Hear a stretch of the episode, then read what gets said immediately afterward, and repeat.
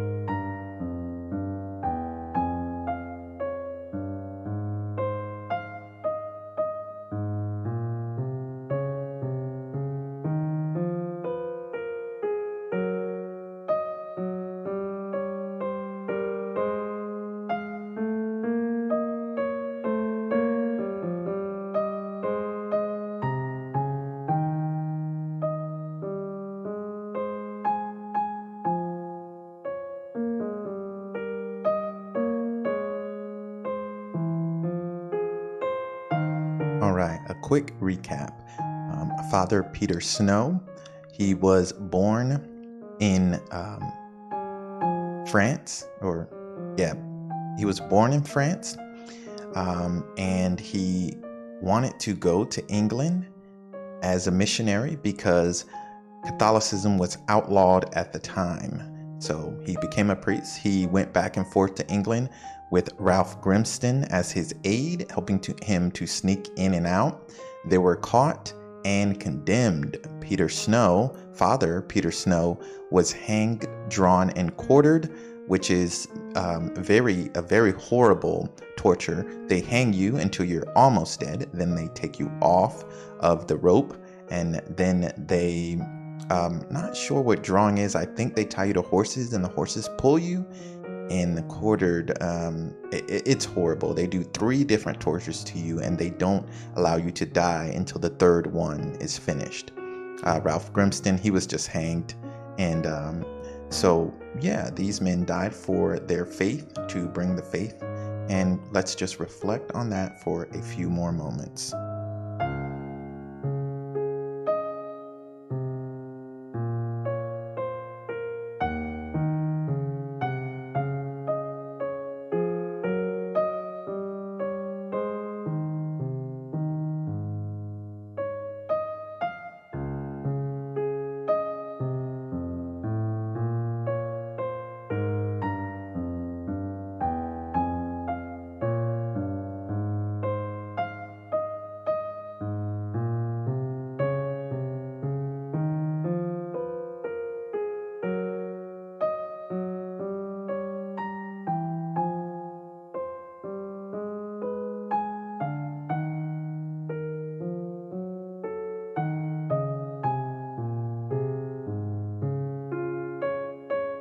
All right, so now we're going to sit quietly and consider this. How can you live holier based on Peter Snow and Ralph Grimston's lives? How can you live holier based on Peter Snow and Ralph Grimston's lives? So they were missionaries and they were bringing the faith to a hostile country and they were killed for their efforts. How can you live holier based on this story?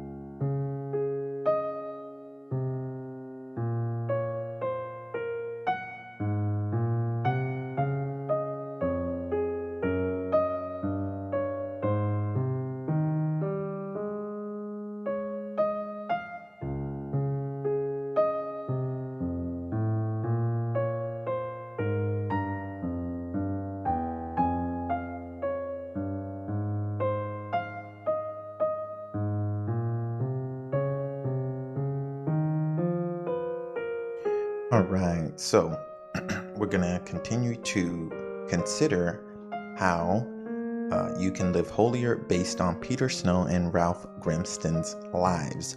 So they were missionaries to a hostile country and they were going back and forth trying to bring the faith to the people who wanted it. They were convicted and tortured and killed for those efforts. How can you live holier based on these two saints' lives?